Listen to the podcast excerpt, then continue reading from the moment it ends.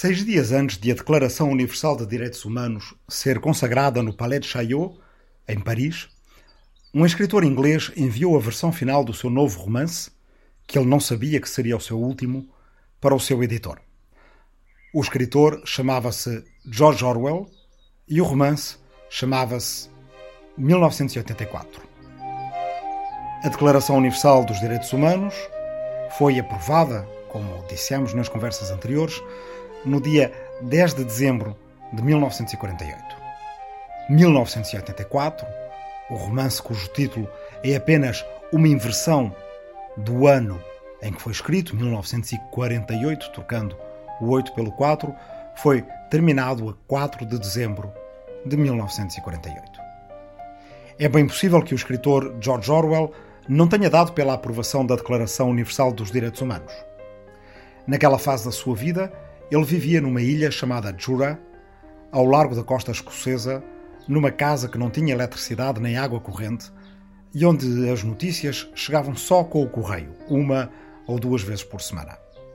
Por outro lado, por aqueles dias, George Orwell estava ocupado em não ser George Orwell, porque George Orwell, afinal, era um pseudónimo e o verdadeiro nome do escritor era Eric Arthur Blair, e toda a gente que ali estava com ele o conhecia simplesmente por Eric. George Orwell estava assim ocupado a ser Eric para a irmã, Avril, e o seu cunhado, Bill, e os filhos destes, seus sobrinhos, para toda a gente também com quem interagia na ilha de Jura, a quem comprava ou vendia coisas ou serviços. E, sobretudo, estava ocupado em ser Eric e pai para o seu próprio filho, Richard. Eric era viúvo. A sua mulher, Eileen Blair, ou de nome de solteira Eileen O'Shaughnessy, morrera em 1945, ainda antes da guerra acabar, com apenas 39 anos, numa cirurgia ao útero para tirar um tumor da qual não acordou. O filho de ambos, Richard, era adotado e tinha só um ano quando a mãe morreu. Agora era um rapaz que crescia no campo, numa ilha, fria, sob o olhar de um pai que o tinha querido muito adotar, acreditando ser estéril e ansiando por ter um filho. É de certa forma triste que Richard quase tenha desaparecido das biografias oficiais de Orwell, a ponto de muita gente não se lembrar sequer que George Orwell teve um filho, que aliás ainda está vivo e tem uma carreira modesta e discreta como engenheiro. Mas Richard está lá nos diários do seu pai. Nos diários literários de Orwell ou nos diários da vida comum de Eric Blair, conforme nos queremos aproximar deles. Richard está lá de cada vez que vai à pesca com os primos. Richard está lá naquele dia em que saíram todos de barco e o barco virou, pondo em risco a vida de toda a gente, sobretudo de Eric Richard e um dos primos que ficaram por debaixo do barco. Depois de nadarem para a margem, com Eric salvando o seu filho, o olhar de escritor de George Orwell foca-se numas focas. Animal muito curioso, a foca. Muito observador, disse. E até os seus sobrinhos, que já estavam habituados às observações um pouco distanciadas do seu tio, acharam que ele estava extraordinariamente apático depois do momento em que tinham arriscado as suas vidas. Mas Richard, que ainda está vivo e tem memórias muito próximas e calorosas dos poucos anos, apenas cinco, em que conviveu com o seu pai, lembra-se de naquele dia em que o barco virou nunca ter tido medo, porque toda a gente, e sobretudo o seu pai, ficara sempre tão calma. Eric, o homem que era George Orwell nos seus livros, estava agora a tentar recuperar de ter escrito um livro. 1984, um dos livros mais conhecidos da literatura universal do século XX. Mas para ele, escrever um livro, escrever aquele livro, ou escrever um livro qualquer, era uma atividade que descrever uma vez como sendo uma luta horrível e esgotante, como debater-se longamente contra alguma doença dolorosa. Por aqueles dias de dezembro de 1948, Eric, ou George Orwell, deixou notas no seu diário E as suas preocupações eram francamente outras, nem literárias, nem políticas, nem existenciais ou filosóficas, mas apenas, gratamente, comezinhas. As galinhas, a pesca, os bichos, a parafina para a iluminação e o gás para o aquecimento. A 1 de dezembro de 1948. Dia bom, ventoso, mar encrespado. Alguma chuva ao fim da tarde. Três ou quatro ovos na maior parte dos dias agora. Bom, contente que as galinhas estejam a pôr. A 3 de dezembro. Dia carrancudo com chuva, vento diminuindo ao longo do dia. Mar ainda encampelado, mas nada como ontem. O gado quase todo já consegue descer até ao estábulo sozinho. A parafina está quase a acabar. Parece que a caminhonete funciona agora. A 4 de dezembro, dia em que terminou 1984. Dia lindo, sereno, soalheiro, com água à tarde. Dois arco-íris paralelos, um deles muito mais ténue do que o outro. Parece que o boi tem 16 meses. Terá, portanto, nascido em julho de 1947. 5 de dezembro de 1948. Levantou-se uma ventania à noite. De dia, chuva e vento incessantes. Mar feio. Não me sinto nada bem. Gás do aquecimento quase a acabar. 6 de dezembro. O vento abrandou à noite. Dia lindo, sereno, soalheiro. Mar muito calmo. Não me senti suficientemente bem para sair de casa. Mandámos o porco para o matadouro. 7 de dezembro. Dia quieto, soalheiro bastante. Uma chuvinha pela manhã. Mar menos calmo. A Avril trouxe o toucinho do porco e etc. Pedaços enormes de banha e carne nas bochechas. Pagámos uma libra para o matar e desmanchar, incluindo os chispes. Estou a sentir-me muito mal. No dia 10 e seguintes, Orwell não faz qualquer referência à Declaração Universal dos Direitos Humanos, nem à política universal, nem à sua própria literatura.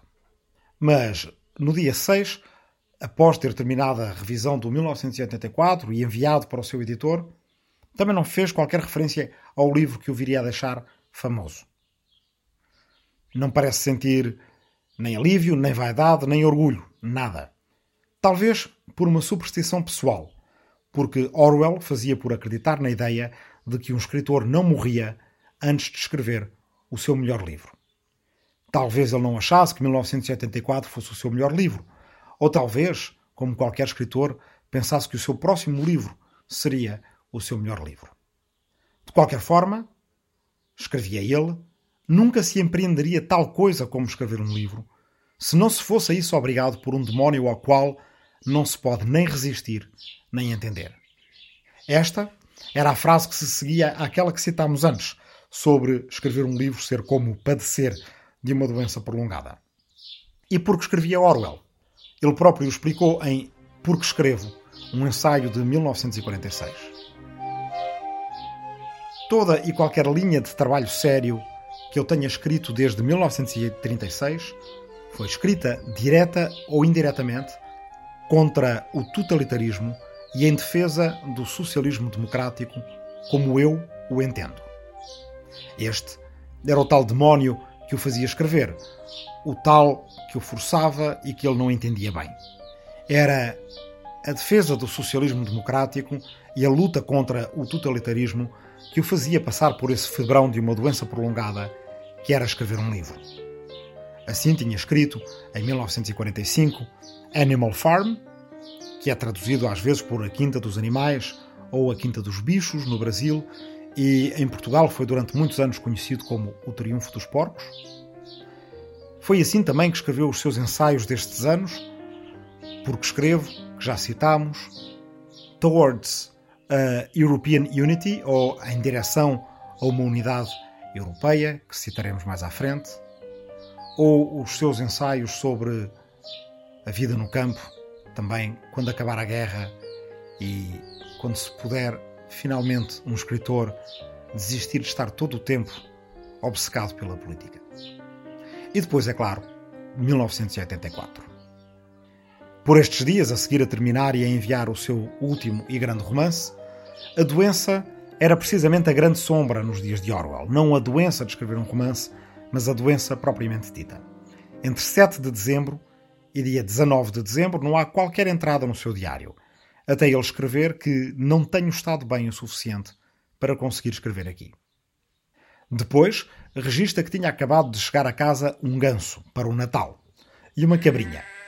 A 22 de dezembro, deixa escrito que o dia está muito límpido, parado, frio e o mar muito calmo.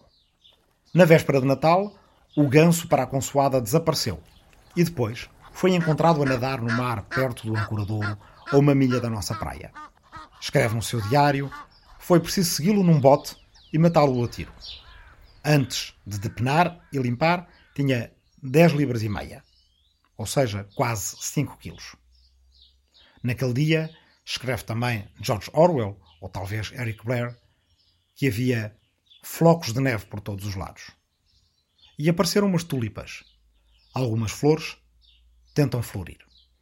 E esta é a última frase do seu diário para 1948. Assim acabou o ano que poderíamos ver como para sempre definido pelo contraste entre estes dois documentos. Por um lado, a Declaração Universal de Direitos Humanos e, por outro lado, o 1984 de George Orwell. Dificilmente se poderiam encontrar duas imagens tão radicalmente opostas do nosso futuro possível. E, no entanto, é isso que defenderei nesta conversa. Dificilmente poderíamos encontrar dois documentos que fossem animados pelo mesmo propósito de combater a desumanização em nome de uma dignidade inerente a todos os seres humanos. 1948 foi também o ano em que começou de facto a Guerra Fria, com a queda do governo da Checoslováquia e a entrega do poder nesse país aos comunistas pró-soviéticos. Foi também o ano em que começou o bloqueio a Berlim Ocidental. E este foi também o ano em que foi proclamada a fundação do Estado de Israel, numa sala encimada por um retrato de Theodor Herzl, o tal jornalista austríaco que, se não tivesse sido correspondente em França durante o caso de Dreyfus, talvez nunca se tivesse decidido a fundar o movimento sionista.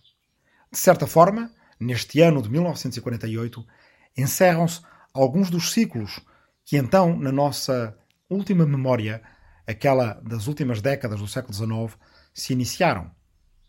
1948 é o ano em que se fecha com a Declaração Universal dos Direitos do Homem, ou dos Direitos Humanos, o ciclo que foi iniciado nos tempos do caso Dreyfus com a Ligue des Droits de l'Homme.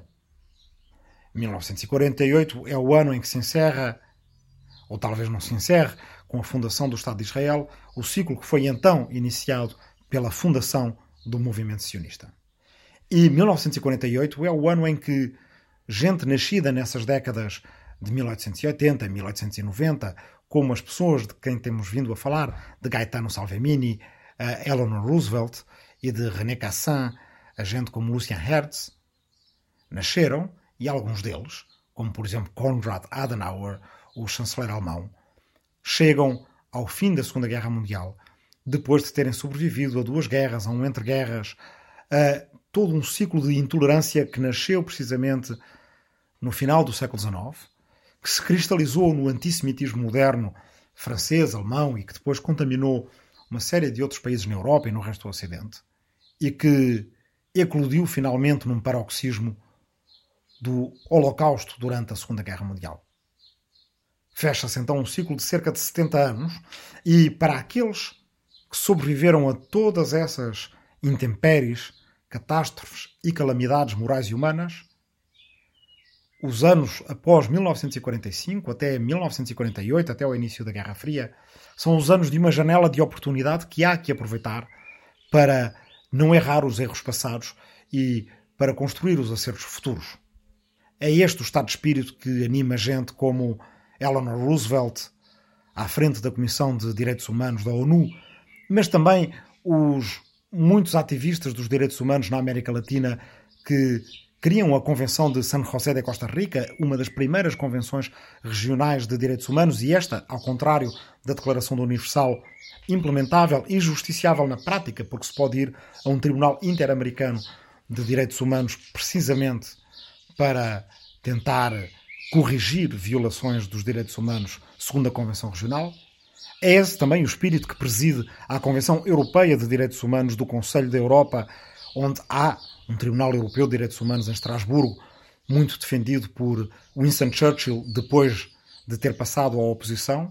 É esse também o espírito que anima gente como Robert Schuman, nascido no Luxemburgo, tendo sido cidadão alemão, sendo agora ministro dos Negócios Estrangeiros francês e sendo o autor da declaração escrita, na verdade, por Jean Monnet, que lança a Comunidade Europeia do Carvão e do Aço, tentando, através de uma alta autoridade para o carvão e o aço, independente dos Estados-membros, corrigir os erros que tinham sido cometidos pela Sociedade das Nações.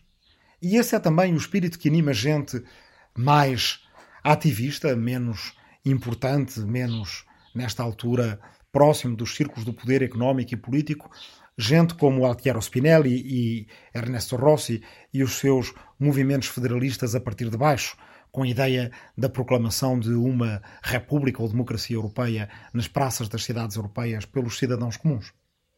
George Orwell esteve nesses movimentos e assinou alguns dos seus manifestos e participou de algumas das suas reuniões.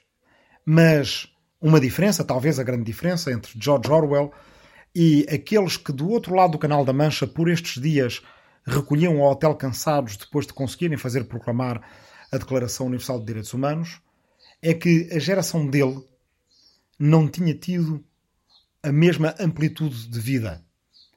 Não tinham podido preservar os seus sonhos kantianos, iluministas de direitos humanos universais desde o início das suas vidas e visto depois todas as catástrofes até poderem reemergir. George Orwell, ou melhor, Eric Arthur Blair, nascera em 1903, já no século XX. Era, portanto, uma criança de 11 anos quando começou a Primeira Guerra Mundial. No entreguerras, foi polícia imperial britânico na Birmânia.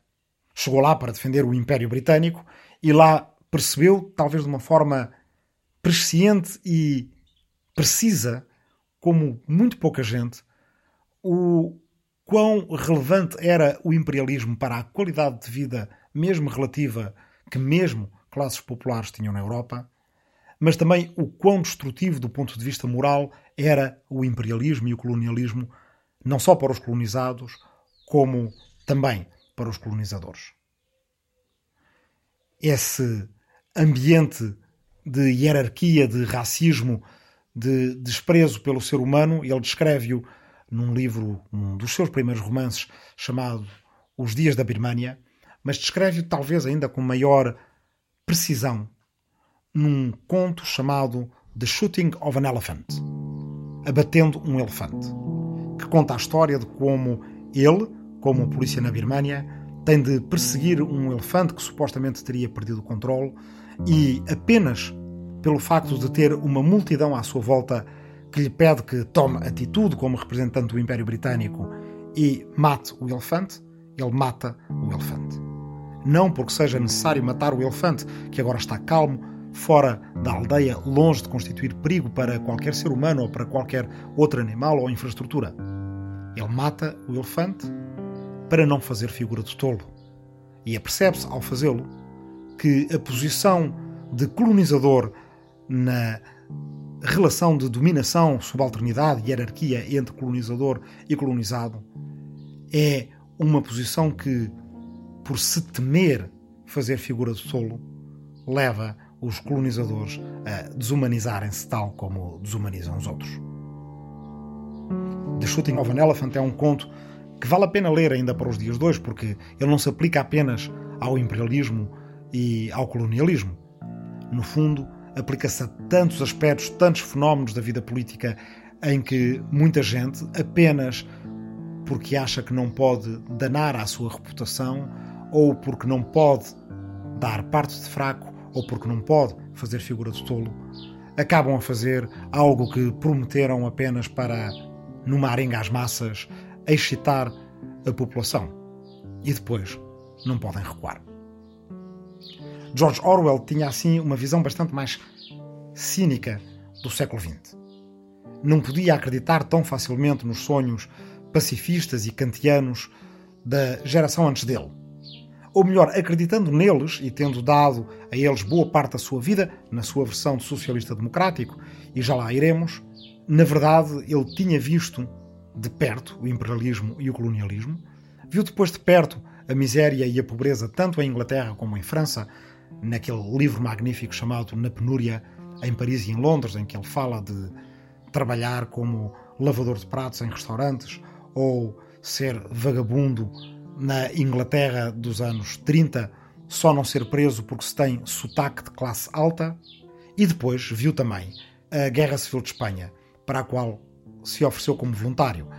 E lutou junto a uma milícia trotskista e depois, seguindo a estratégia dos anarquistas em Espanha, lutou contra os fascistas e depois foi atacado ele e os seus companheiros literalmente pelas costas em Barcelona pelos stalinistas que preferiam ver a guerra perdida do que ganha tendo de se dividir a vitória com anarquistas, com outras pessoas de esquerda, com republicanos e outros socialistas não bolcheviques.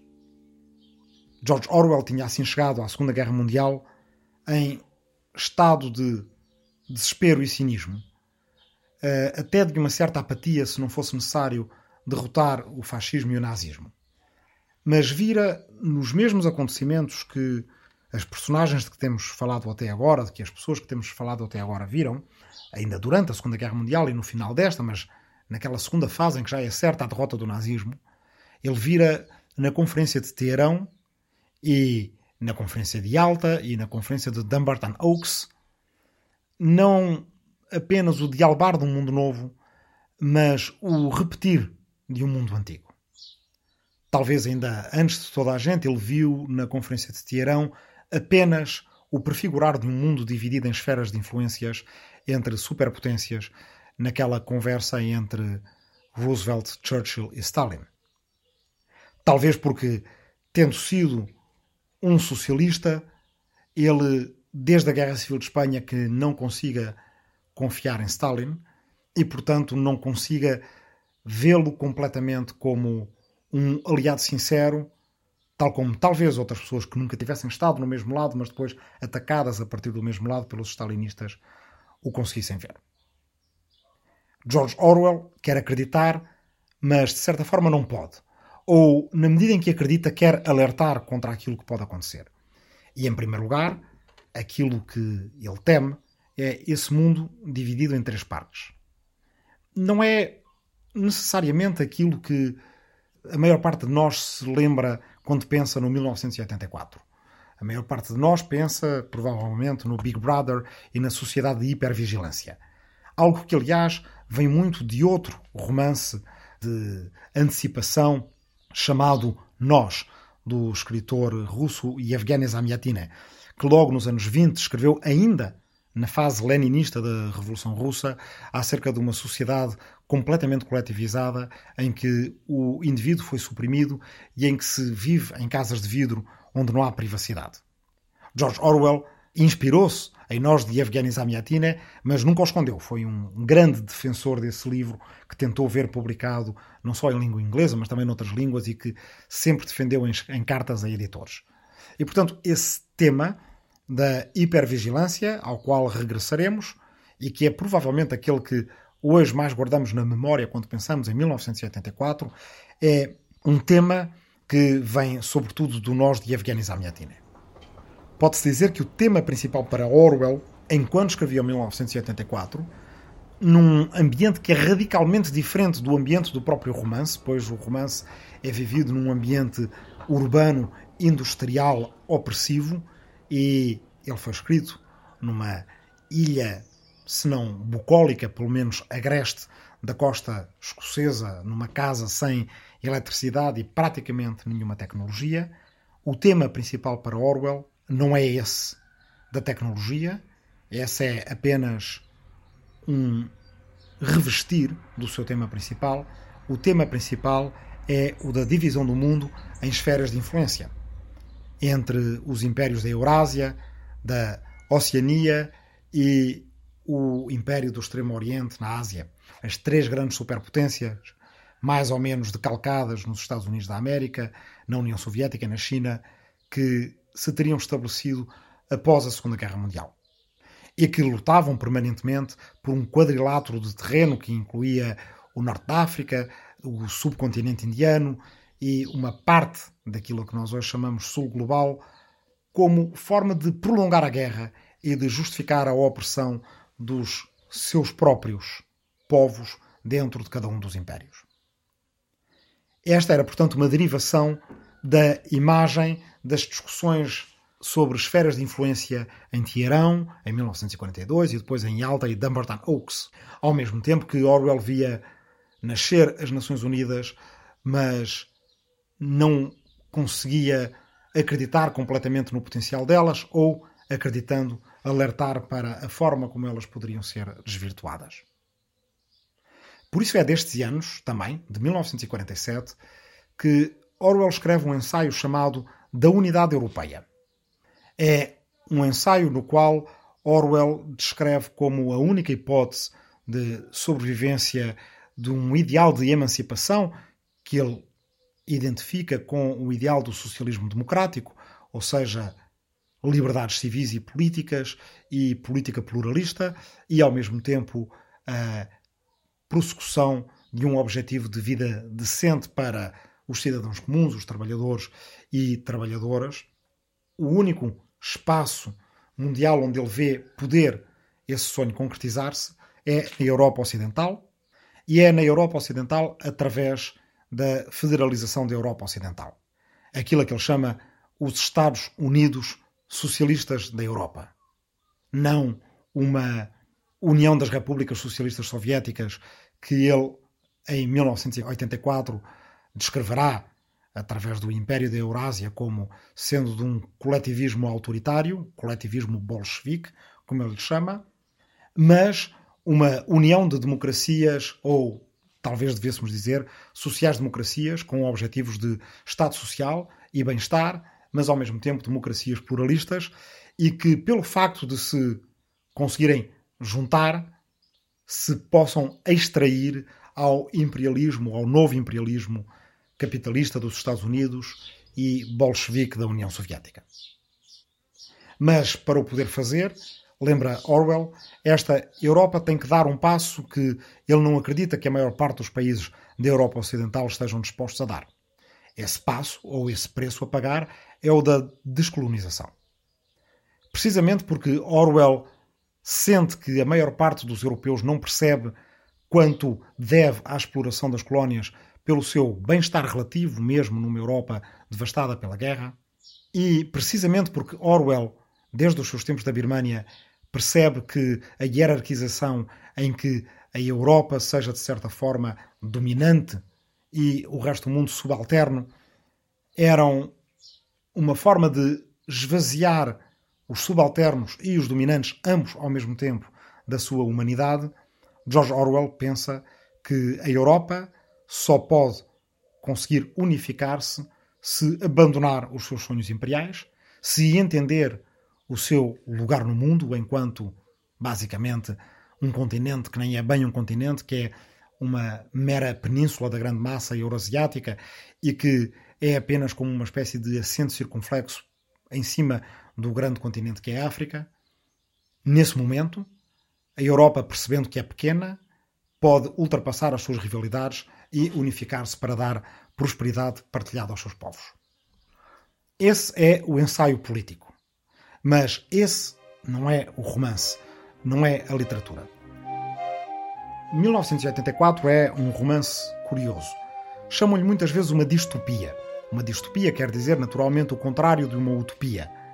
Sendo que uma utopia, como vimos com Thomas More, não precisa apenas de ser um romance ou uma obra de ficção passada num lugar que na verdade não existe, um lugar que não tem lugar no mapa, topos, lugar, localização e u, negação de localização. Utopia pode ser também, talvez seja também, no sentido Thomas Moriano do termo, uma eftopia, como diria Aristóteles, um lugar bem governado, um bom lugar. Uma distopia é o contrário disto, no fundo, uma utopia distorcida. Mas é curioso pensar que 1984 não se passa em nenhum lugar que não exista no globo. 1984 passa-se em todo o globo. os países que lá são citados, as regiões que lá são citadas, os continentes, são reais apenas com entidades jurídico-políticas diferentes, com nomes diferentes. E, portanto, não é uma utopia. 1984 é um tipo diferente de romance, a que às vezes chama de antecipação e que pode levar o nome técnico de ucronia, ou seja, não um romance que se passe num lugar que não existe, mas que se passe num lugar futuro, Cronos, de tempo, um lugar futuro que ainda não existe e que talvez nunca venha a existir naquelas condições. A primeira ucronia da história da literatura europeia chama-se O Ano 2440, L'An de 1440, de um escritor menor do século XVIII, mas que com este romance teve o seu grande best-seller do século XVIII, chamado Louis Sébastien Mercier.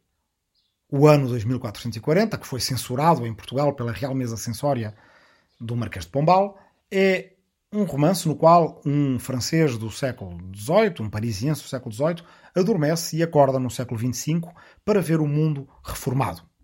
Não existem ordens nem estados, já não existe nobreza e plebeus, já não existe forçosamente ou necessariamente da mesma forma religião organizada em igreja, ainda existe um rei, mas o rei anda na rua com toda a gente. E existe uma biblioteca muito pequena onde está tudo aquilo que era verdade na literatura, na poesia e na física, tendo todos os outros livros sido censurados, mas atenção, no bom sentido, como pensaria algum iluminismo do século XVIII. Excluir tudo o que é falso, ficar apenas com aquilo que era verdadeiro através da censura e contra o pluralismo. 2440 é entendido pelo próprio autor como sendo um mundo ideal, mas não só na prevalência da censura, que o autor acha não ser contraditória com a liberdade de imprensa, mas também pelo facto de, nesse mundo ideal do século XXV, Louis Sébastien Mercier descrever a total inexistência, a total ausência de mulheres na esfera pública ou no espaço público. Toda a gente é igual, anda por todo lado, não há nobres nem uh, plebeus, mas, no entanto, são apenas homens na rua e não há mulheres. 2440 é, portanto, uma ucronia. Do ponto de vista do próprio autor, uma visão positiva daquilo que poderia ser o futuro, embora nós, que olhamos agora para esse futuro do passado através do nosso próprio futuro, que é o nosso presente, embora não tenhamos chegado ao 2440, olhamos para a prefiguração de 2440 por Mercier no século XVIII como sendo, afinal, mais distópica do que utópica. 1984 é assim, embora Orwell não conhecesse Mercier nem o seu L'An de 1440, uma outra ponta nesta linha de um género literário a que se chama a Ucronia. 1984 é 1984 não por nenhuma espécie de necessidade cronológica, como já disse antes, é apenas a inversão dos dois números que fazem 1948. Que tem de atual, no entanto, 1984? Tem a vigilância e tem a tecnologia. Esses são os temas que a nós nos impressionam em 1984. A prevalência da televisão, que, no entanto, Orwell pouco conhecia e pouco vai a conhecer, uma vez que ele vai morrer pouco mais de um ano depois de terminar o seu romance, em janeiro de 1950, num sanatório na Inglaterra. E hoje a vigilância e a tecnologia parecem-nos ser uma forma de chegar àquela distopia ou discronia de 1984. Orwell imaginava que um dia fosse possível vigiar gente assim, nós hoje sabemos que é possível vigiar gente assim. Mas, para lá da divisão do mundo, da vigilância e da tecnologia, há algo que é atual em 1984, porque é atual em qualquer época da história. Talvez o tema principal por detrás do tema principal de 1984. Se à superfície temos a divisão do mundo em três esferas de influência, por debaixo da superfície temos a questão de memória e do esquecimento. A certa altura, a Oceania deixa de estar em guerra com a Eurásia para passar a estar em paz com a Eurásia. E quando o protagonista do romance se espanta por ter havido essa enorme alteração política sem praticamente ter sido anunciada, e quando ele pergunta aos seus com cidadãos e camaradas, ou talvez melhor devêssemos dizer aos seus co-escravos o que é que é que se passou, toda a gente lhe diz: Mas afinal, nós sempre estivemos em paz com a Eurásia. Eles seriam capazes de jurar que sempre se lembraram estar em paz com a Eurásia, ou então, ao contrário, nós sempre estivemos em guerra com a Eurásia. Quem está no poder controla a memória. Ou como descreve o próprio Orwell no fundo, a luta da liberdade contra a opressão é a luta da memória contra o esquecimento. Porque, como ele diz, quem controla o passado controla o presente. E quem controla o presente controla o futuro. E chegados a este ponto, devemos perguntar-nos: afinal, o que nos guarda o futuro? Guarda-nos o futuro, o cenário descrito na Declaração Universal de Direitos Humanos, na qual nós temos direitos fundamentais, inerentes, inalienáveis pelo mero facto de termos nascido humanos, ainda antes de qualquer Estado, ainda antes de termos nacionalidade, ainda antes de sermos homens ou mulheres, ou guarda-nos o futuro, o cenário de 1984? Dependendo como quisermos ver o nosso tempo, como quisermos ver o presente e como acharmos que quem controla o presente controla o passado, daí talvez possamos tentar adivinhar o futuro. Há em muitos lugares do mundo um tipo de vigilância tecnológica que nos permite antever um futuro de 1984. Mas talvez isso seja uma distração, porque mais do que a vigilância tecnológica é o poder nu e cru e a sua capacidade de nos mandar lembrar e de nos mandar esquecer que controla o nosso passado, o nosso presente e o nosso futuro. O nosso futuro no qual nós temos agência é um futuro no qual só teremos agência se tivermos memória. Mais do que tentar adivinhar como ele vai ser, temos a possibilidade de fazer o futuro como ele vai ser. A nossa próxima e última conversa desta última memória de agora, agora e mais agora será precisamente acerca dessa pergunta que é o tema de toda esta nossa memória. Depois dessa última conversa, da última memória, teremos um epílogo e este podcast acabará. Ele sempre teve um tempo definido para acabar. Um prospecto, cinco conversas sobre cada memória, seis memórias do último milénio e depois um epílogo. Prestem alguma Atenção a quem tem vindo a seguir estes episódios, porque vou querer pedir-vos algo para o epílogo, mas hoje não é dia de falar disso. Resta-me apenas dizer, para concluir, que Agora, Agora e Mais Agora, Seis Memórias do Último Milénio, é um podcast de história para tempos de quarentena, para ajudar a passar o tempo e a pensar o tempo. Por Rui Tavares, para o público, com edição de Ruben Martins, Marta Matias e Aline Flor, que tem feito estes últimos episódios. Esta é a nossa sexta memória dedicada aos direitos humanos, mas cujo título é simplesmente A Pergunta. Esta foi a quarta conversa da Sexta Memória e o seu título é 1948. Agora, agora e mais agora, começou a ser escrito no outono de 2018 na Universidade de Brown e estava a ser terminado na primavera de 2020 na Universidade de Massachusetts em Lowell e, pelo meio, foi um ciclo de cinco conferências no IFIL Nova, Instituto de Filosofia da Nova. Tenho a agradecer pelo trabalho em várias bibliotecas de várias universidades, da Brown, onde aliás está o manuscrito de 1984 de George Orwell, até às bibliotecas de Harvard, nas quais eu tinha acesso graças a um apoio do Real Colégio Complutense. Tenho a agradecer, dizia, a algumas fundações e a indivíduos. Fundação Luso-Americana para o Desenvolvimento, Fundação SAB, Fundação Gulbenkian e Onésimo Teotónio Almeida, Pierre Carrel Billard, João Constâncio, Franco Souza, José Manuel Martínez Sierra, Anne Stickelmans e António Castro Freire pelo acolhimento académico e não só, e pela amizade. A ilustração que podem encontrar no frontispício deste podcast, nos agregadores habituais, representa Al-Farabi com a utopia de Thomas More na cabeça. Foi desenhada pelo meu amigo Eduardo Viana.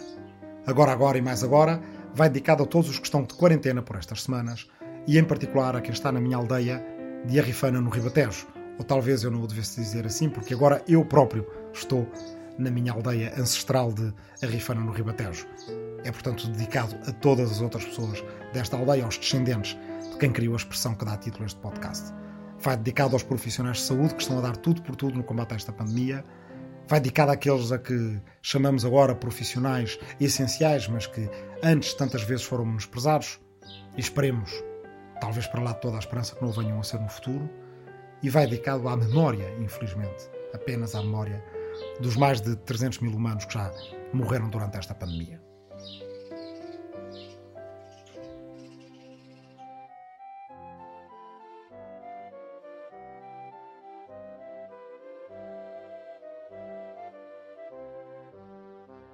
O público fica no ouvido.